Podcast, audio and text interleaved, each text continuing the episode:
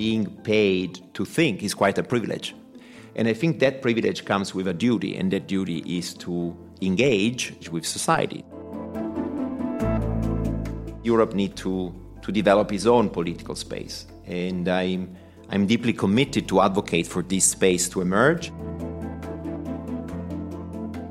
We need to allow everybody to have a chance to contribute.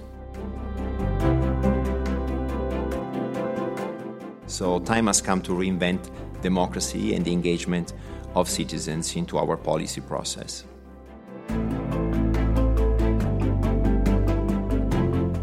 Ever since he realized that his scientific publications had very limited reach and impact on society, he decided to reshape his research agenda and to pioneer new forms of academic and civic engagement in order to bridge the gap between research and the reality he has experienced. The reality of a democracy urged to renew itself, the reality of citizens who long to make their voices heard, the reality of Europe on a quest for legitimacy, the reality of our society shaken by unprecedented challenges. Through the knowledge he produces, Alberto aims to bring solutions that address the different realities he has come to confront. He aims to offer answers to fundamental questions. He is an advocate for change.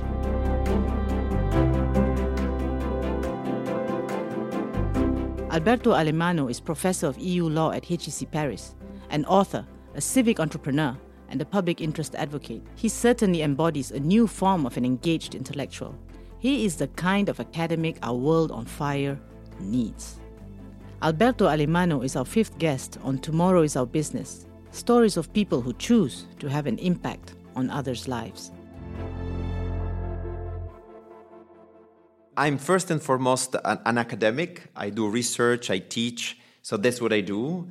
But over time, I, um, due to my public engagement, I also start wearing different hats, and I also became a social and civic entrepreneur because I set up a nonprofit called the Good Lobby.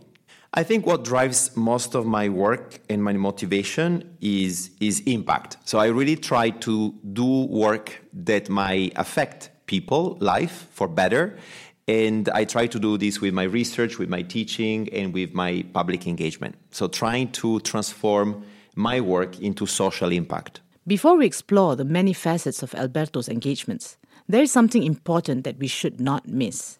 He is, first and foremost, a European. Well, Europe certainly uh, lies at the center of my work, but also my life. It's the subject of my research work, but is also the object of, uh, let's say, my entire reflection and, and, life. So I'm an Italian. I teach in uh, France, but I also spend a lot of time in Brussels.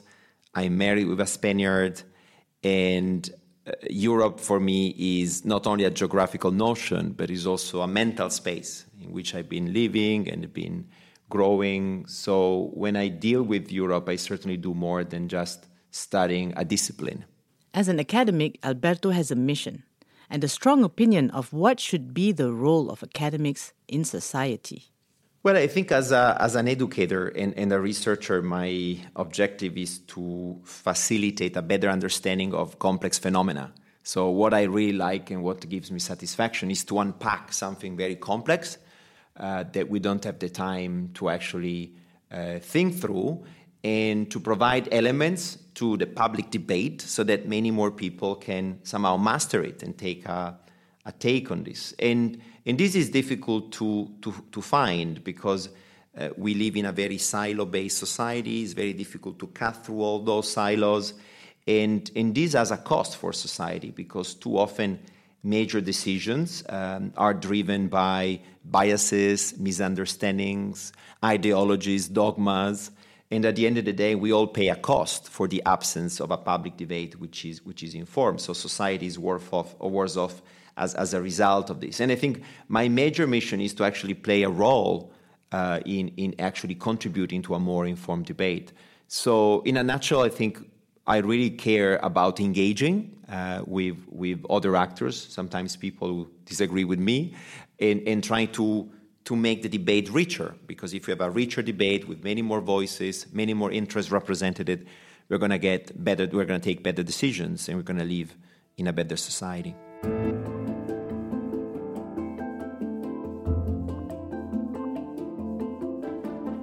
In the era of misinformation, fake news, and conspiracy theories, academic voices like Alberto's are needed more than ever. But, unfortunately, being part of the public debate is not a widespread practice among his peers. He explains. Well, I think um, academics historically have been playing an important role in unpacking reality. At the end of the day, we are paid every day to study, do research, think, and being, being paid to think is quite a privilege. And I think that privilege comes with a duty, and that duty is to engage not only in the classroom with your students, but to engage with society, to engage with people, with your family, your friends, and the people beyond that. And I don't think we're doing this enough. I think academia, because of the duty of the specialization, this kind of idea we need to specialize on something, but we are not entitled to speak about anything else, we feel this kind of chill effect. We don't want to take a position on issues that are far from our specialty, and even within our discipline, uh, we tend to stick to our academic journal, to our epistemic community. We are not trained to engage with, with, with society uh, as a whole. We are not trained to speak to a journalist. We are not trained to take part to a public debate. Despite the fact that in France exists a tradition of, of public intellectuals, of academics who engage, but they still represent a small minority and the incentives we receive as academics to engage with the public are very limited. Nobody really cares about this. What matters is the books you publish, the scientific articles, the citations, very quantitative proxies that don't really capture the value that academics might play in society. And nowadays, the world is on fire. It needs help, it needs ideas, it needs engagement, it needs unpacking and translation. Uh, I think we really need to rethink about the role academics play in society. Alberto's stand in this matter is the fruit of his own personal journey, from a young researcher with his 10 readers to the conceptualization of a new research circle. Yeah, I think uh, over time, approximately 10 years ago, when I became a professor here at HEC, after a few years of only research, only teaching, a lot of this, I realized that uh, my potential for contributing to the public debate was greater than what I could channel through the traditional scientific papers, academics, and classrooms. And that was a bit the trigger that led me to experiment new waves of engagement with, with the media, with, with nonprofits, with, with philanthropies. And this led me to basically build an entire ecosystem of actors who have some interest for, for building that infrastructure uh, that today, today is lacking. So I think this is just one possible way any academic, any researcher might actually take to expand what I call the research cycle. In the old days, the research cycle was about having an idea, writing for two years a scientific article, getting it published, and having 10 people reading it. This is pretty reductionist, but it's still the dominant model. But if you expand the research cycle, as soon as you have an idea, you write a blog, you, you write a tweet, you write a thread, and you get those ideas circulating. And you're already out there, you engage with people, you improve your idea, you test by experimenting it. And then you write an essay, perhaps an op ed, then you write a research article. But then the research article, when is out, also had to be translated again into an op ed, into, into a blog, into an essay. So this cycle is very large, but we need to create it and, and, and, it's not out there. Nobody's teaching us how to do these kind of things. You need to experiment with different formats. Nobody tells, tells you how to write an op-ed. Nobody tells you how to write a blog. Something you have to learn on, on your own. And again, you need to be incentivized to actually do all these kind of things instead of just stopping and dropping the pen after your research article has been accepted by a scientific journal. I think this is the challenge to really systematize all what is around research and knowledge production nowadays. As head of the HEC Paris Law Department, Alberto tries to disseminate his vision of an academic engaged with society, a position that resonates with his colleagues. Many of these ideas that try to transcend the traditional role of the academic into society have been getting into the law department over the years. And internally, I see more and more desire and thirst uh, for, from colleagues to actually engage uh, with, with the public at large, in particular with the media. Um, so I think, yeah, there has been a change. Uh, certainly, the pandemic time, certainly the acceleration we see in the media environment, which is very fragmented, allow us academics to have many more opportunities to shape the debate. The incentive mechanism remains limited, meaning that you're doing this as a good citizen. Uh, but in reality, you do it because you feel a duty to actually do more, and you also draw a personal satisfaction. So I think is is win-win also for the research, which becomes more real.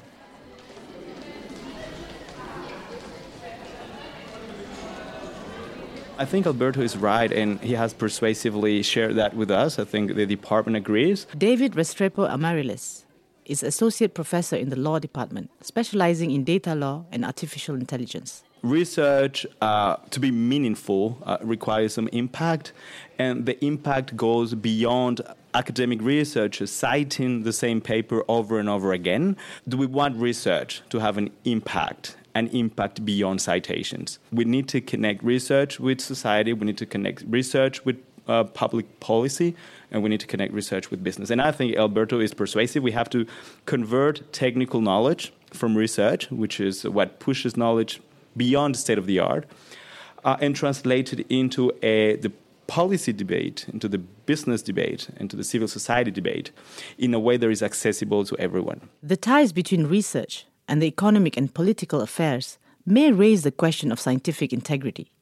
How far can a researcher go when taking a stand in the public debate? We asked Alberto about the red line not to be crossed. No doubt that line exists. Uh, I think any academic is bound to uh, a set of, of duties, uh, integrity, uh, clear methodology, transparency, accountability on the way in which we gather the information and we develop our will formation. We cannot really go beyond that. We need to stick to that. That's our background. It's like a doctor making a, a, a swearing in for, for these particular values. Um, but uh, this does not prevent us as academic, after we have, de- we have done our homework, to actually take a, a, side, to take a stance on a particular issue, to say what we think. Uh, it becomes uh, tricky and problematic, and this is the red line, when an academic is actually paid to take a stance. So he's writing a, a, a memo or he's writing a, an op ed because he's actually paid by a corporation or he's paid by uh, a foundation. Um, this is problematic unless he has a genuine or she has a genuine opinion on that issue. And nobody can really check. At the end of the day, everything is left to your own uh, commitment uh, with, with, yourself, with your own values. Um, but, but, but, we see, I, would say, um, in a very low trust society, we see the attempt by many actors, in particular companies, to look for academics because academics are still trusted, uh, at least more than many other professions, to actually take a stance, to actually say, well, at the end of the day, pricing carbon is a better idea uh, than relying on not market mechanism in order to tackle the climate change uh, situation. Um, but drawing a line between your academic input and your personal input is, is a difficult exercise, and I think we need to be humble about it and very honest.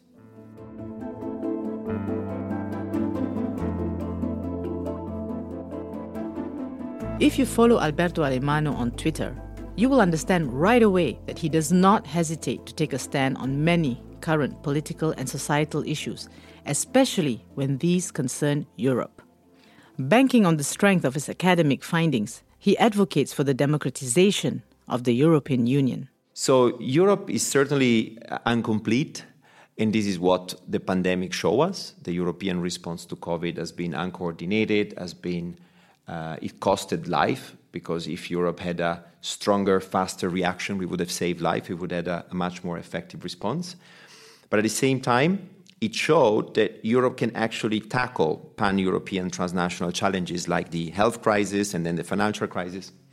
But there's still one lingering issue, which is the so called democratic crisis the fact that at the end of the day, there's a bit of a mismatch between our European way of life, socioeconomically integrated, and our political life, which is still very national. And unless we fill the gap between this extremely European socioeconomic life we all have in one way or another, and our political life, which remains very national, we are not going to be able to create that kind of European political space, enabling us to tackle pan European challenges from climate change to the pandemic response in a way which is convincing. Because otherwise, you're going to be living in a fiction in which everything is decided in national capitals, when in reality, the major decisions are already taken in Brussels. But we don't necessarily see this. And this lack of intelligibility is what is preventing Europe from being understood, appreciated, enjoyed by people, because there's a bit of a blame game, right? Everything that is wrong in every European country, might be Hungary, might be Sweden, it might be France, is always Europe's fault, right? But this kind of blame game, uh, I think now is no longer tenable because people are realizing that at the end of the day, most of the key decisions are no longer taken in the national capitals, they are taken together and they have much wider and deeper consequences. The inconvenient truth is that after 70 years together, European citizens do a lot of things together, virtually everything. We do business, we get married together, we travel around, but we don't really do politics together. So that's the only thing Europeans don't do together. And the reason for that is that structurally, we don't have a pan European competition, right? If you want to be a politician, you need to run locally or nationally. There's no way you can run at the European level. And even the European elections, which are the only European political moment, is something we organize in 27 countries, voting on different dates, voting for national parties, not European, voting for national candidates on national programs. So much about European politics. So, unless we Europeanize the competition, we're not going to be able to Europeanize the political actors, meaning the European parties. European parties today are just a sum of national parties that they come together in Strasbourg for, let's say, self serving objectives, getting funds, getting speaking time in the European Parliament. And this is very problematic because over the years, this lack of accountability and opacity has somehow insulated the European political systems from scrutiny. Citizens are not able to exercise accountability on the Commission. Otherwise, Ursula von der Leyen will no longer be the President of the Commission because at some point there's been an issue on the vaccination procurement. But there's no mechanism. And that's why we had the Dieselgate, that's why we had a major issue on European migration with a lack of political agreement because we don't really know who to blame at the end of the day, right? It's always a kind of a shared blame between the national, the European level. And to change this, Europe needs to, to develop its own political space. And I'm, I'm deeply committed to advocate for this space to emerge. And um, I've been working on this since the, the end of the 90s when I was still a student, really trying to push for the creation of pan European parties and trying to think how we can get there, what kind of transformations we need to make it happen on the electoral competition ahead of 2024, the next European elections.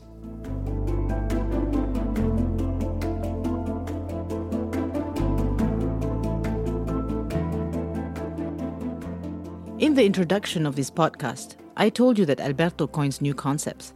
Here's one citizen lobbying a new theory and practice of citizen participation, a reflection on democracy, that he has developed in a book entitled Lobbying for Change Find Your Voice to Create a Better Society. Don't ask me to, to define what a better society is, uh, but certainly today there is um, a demand for, for change, for moving away from the status quo and this is imposed on us by major transformations happening. We are becoming aware that we are responsible as humans for the major planetary transformation ever.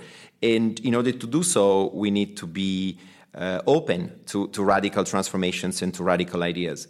And among the many areas in which we should focus our attention on, certainly there is democracy. Democracy is something that has never really uh, been changed. We always been trying to emulate what Athenians, uh, the citizens in Athens, have been doing, but it's pretty clear that we're doing this in a complete different time. In a in a nutshell, I think what we need to change is to break the monopoly of knowledge that representatives do have. We need politicians, but politicians need citizens more than ever.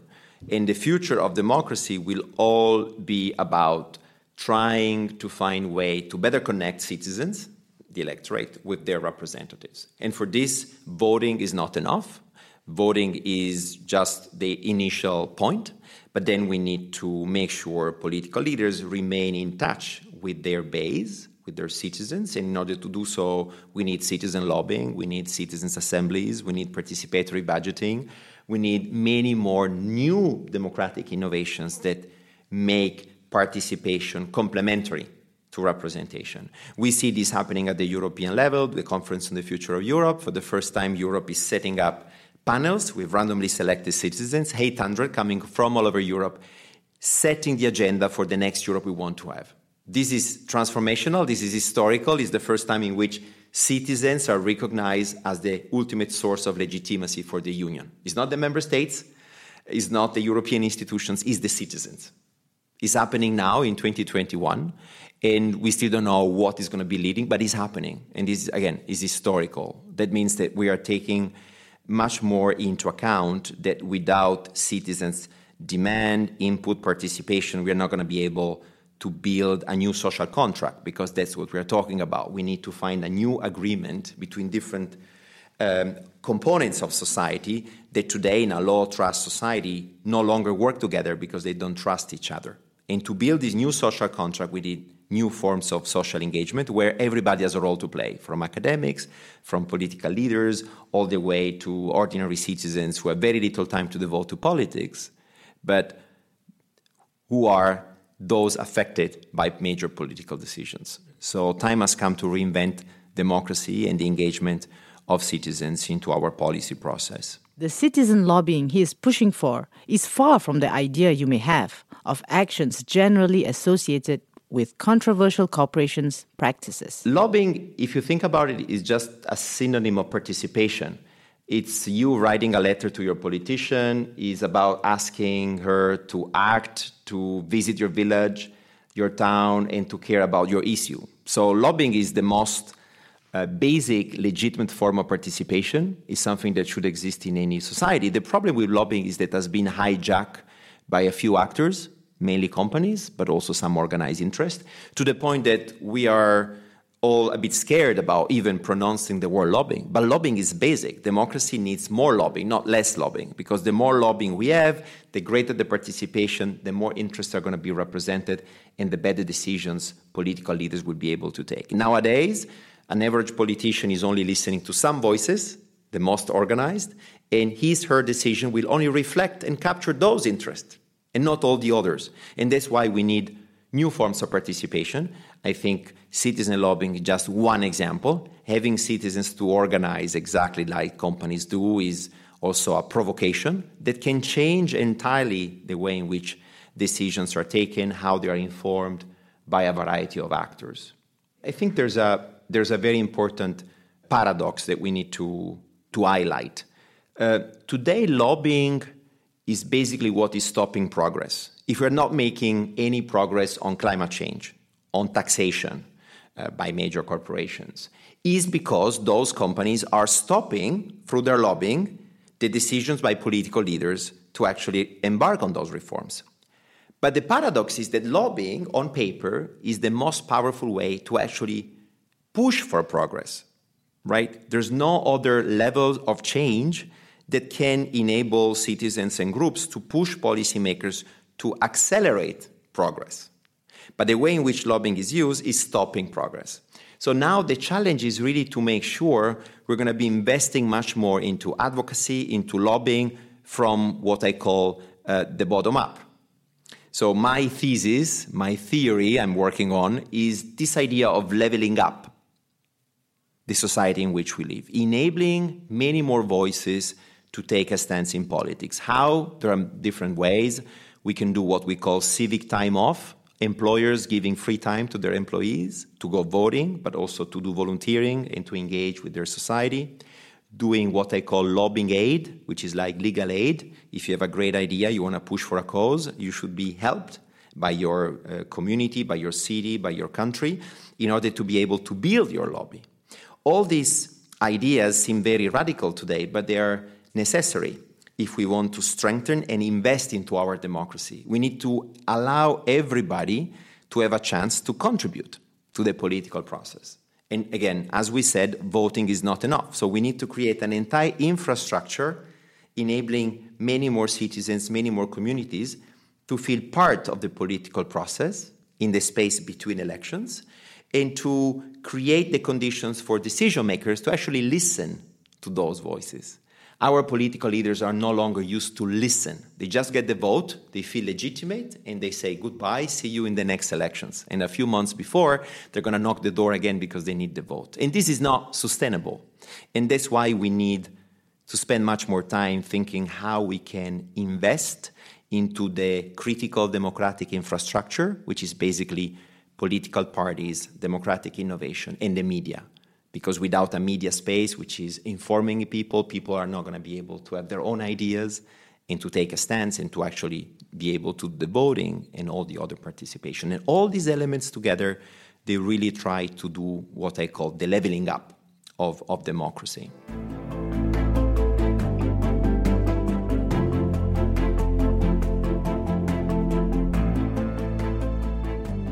The day after we talked to Alberto, he flew to Athens for a major international conference gathering political leaders, journalists, and prominent scholars on the renewal of democracy.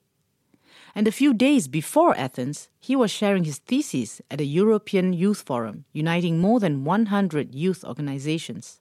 And on that very same day, in the absence of proper media coverage, he took the helm and reported in a Twitter thread on the debates among the First Citizens panel of the Conference on the Future of Europe. And just a few days ago, he wrote to the President of the European Court of Justice to request that its hearings be live streamed and accessible to anyone, defending the principles of openness and transparency. These are just a few examples of all the battlegrounds which Alberto is leading and the various public he addresses. But there is yet another group that we didn't talk about his students. We asked him what he was trying to convey to them. Intellectual curiosity, trying to make them curious about what's happening around them. So, connecting what I teach, lecture, discuss in the class with what is happening out there. That's my uh, major message. But also try to teach them to be intellectually promiscuous, meaning not necessarily to share one particular dogma or school of thought and be flexible, being open minded, being even ambivalent, because sometimes being ambivalent is, is, is, a, is an intellectual virtue. So these are the major messages. And right, the idea of engaging with, with the world, with society is also something I push. You know, I grew up in an educational system which was uh, very much linked to this idea cogito ergo sum. First I think and then I try to be but sometimes I say it should be the opposite, right? Try to be out there, try to act, and then learn from it. Hmm? So I try to flip it and push the students to, you know, to go through that, that road. Hello. Hello, everyone. Welcome to HEC Law Day 2021. Thank you for coming, for showing up. It's a pleasure to, to meet you all. I'm Alberto Alemanno. I'm the chair of the law department. I'm speaking on behalf of my colleagues who are here uh, in, in, in the room. Um, let me welcome uh, the classes that together this year will be studying law at HEC. Uh, this has become a tradition over the years. We try to bring you here together to uh, try to get out of this mess and also to get to know each other by understanding the major transformations that are affecting us at the individual and at the collective level. So Alberto elaborates his vision of law for individuals and society. I think HEC is much more than a business school.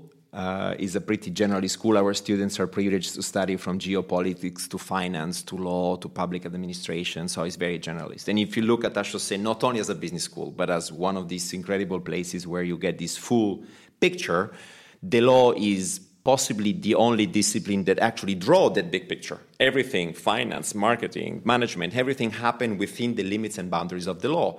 And the law, at the end of the day, is the social contract, is the major agreement among different stakeholders. They say, okay, we're going to live together, and in order to live together, there are certain rules we need to respect. So studying law at HEC is not like studying law in a university. Is really getting a sense of the macro picture. Uh, what is the balance of interest among these different actors?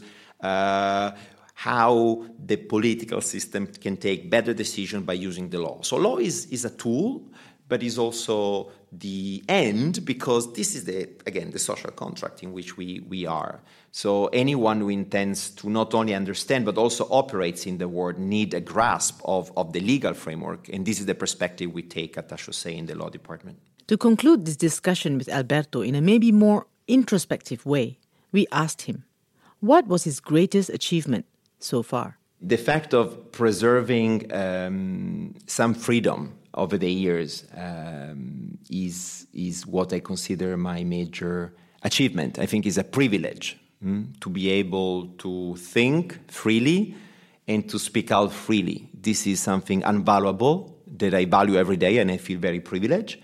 Um, I'm lucky enough to be able to study and to engage with subjects, sometimes very difficult and controversial, uh, and to be able to do this every day without anyone actually telling me that I should not do this or I should rather devote my attention towards another. I think this is a major success, uh, not only for me, but for all my colleagues. Uh, we are free to pick our topics, our teams. And in such a polarized world, I think this is an incredible achievement and something we should all be proud of.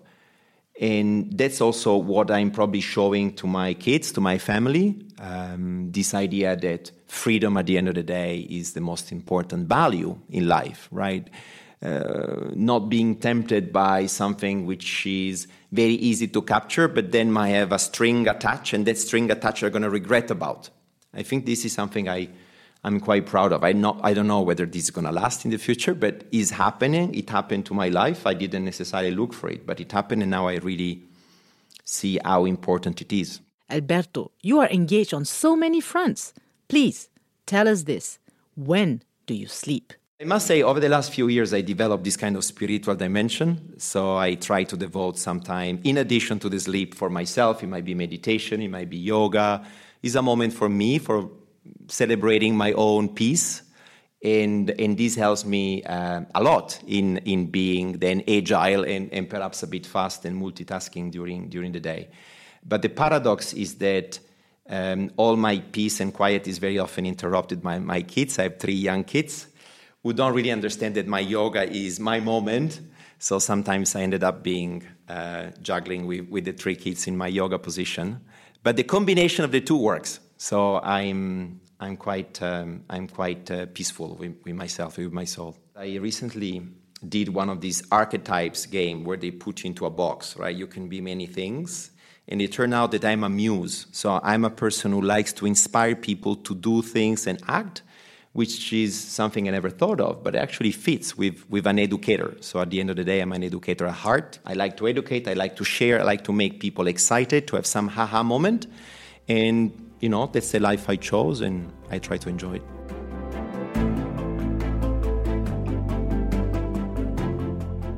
This podcast was brought to you by HEC Paris Business School. Tune in to all the episodes of Tomorrow is Our Business on your favorite podcast platforms or find them on our website hec.edu.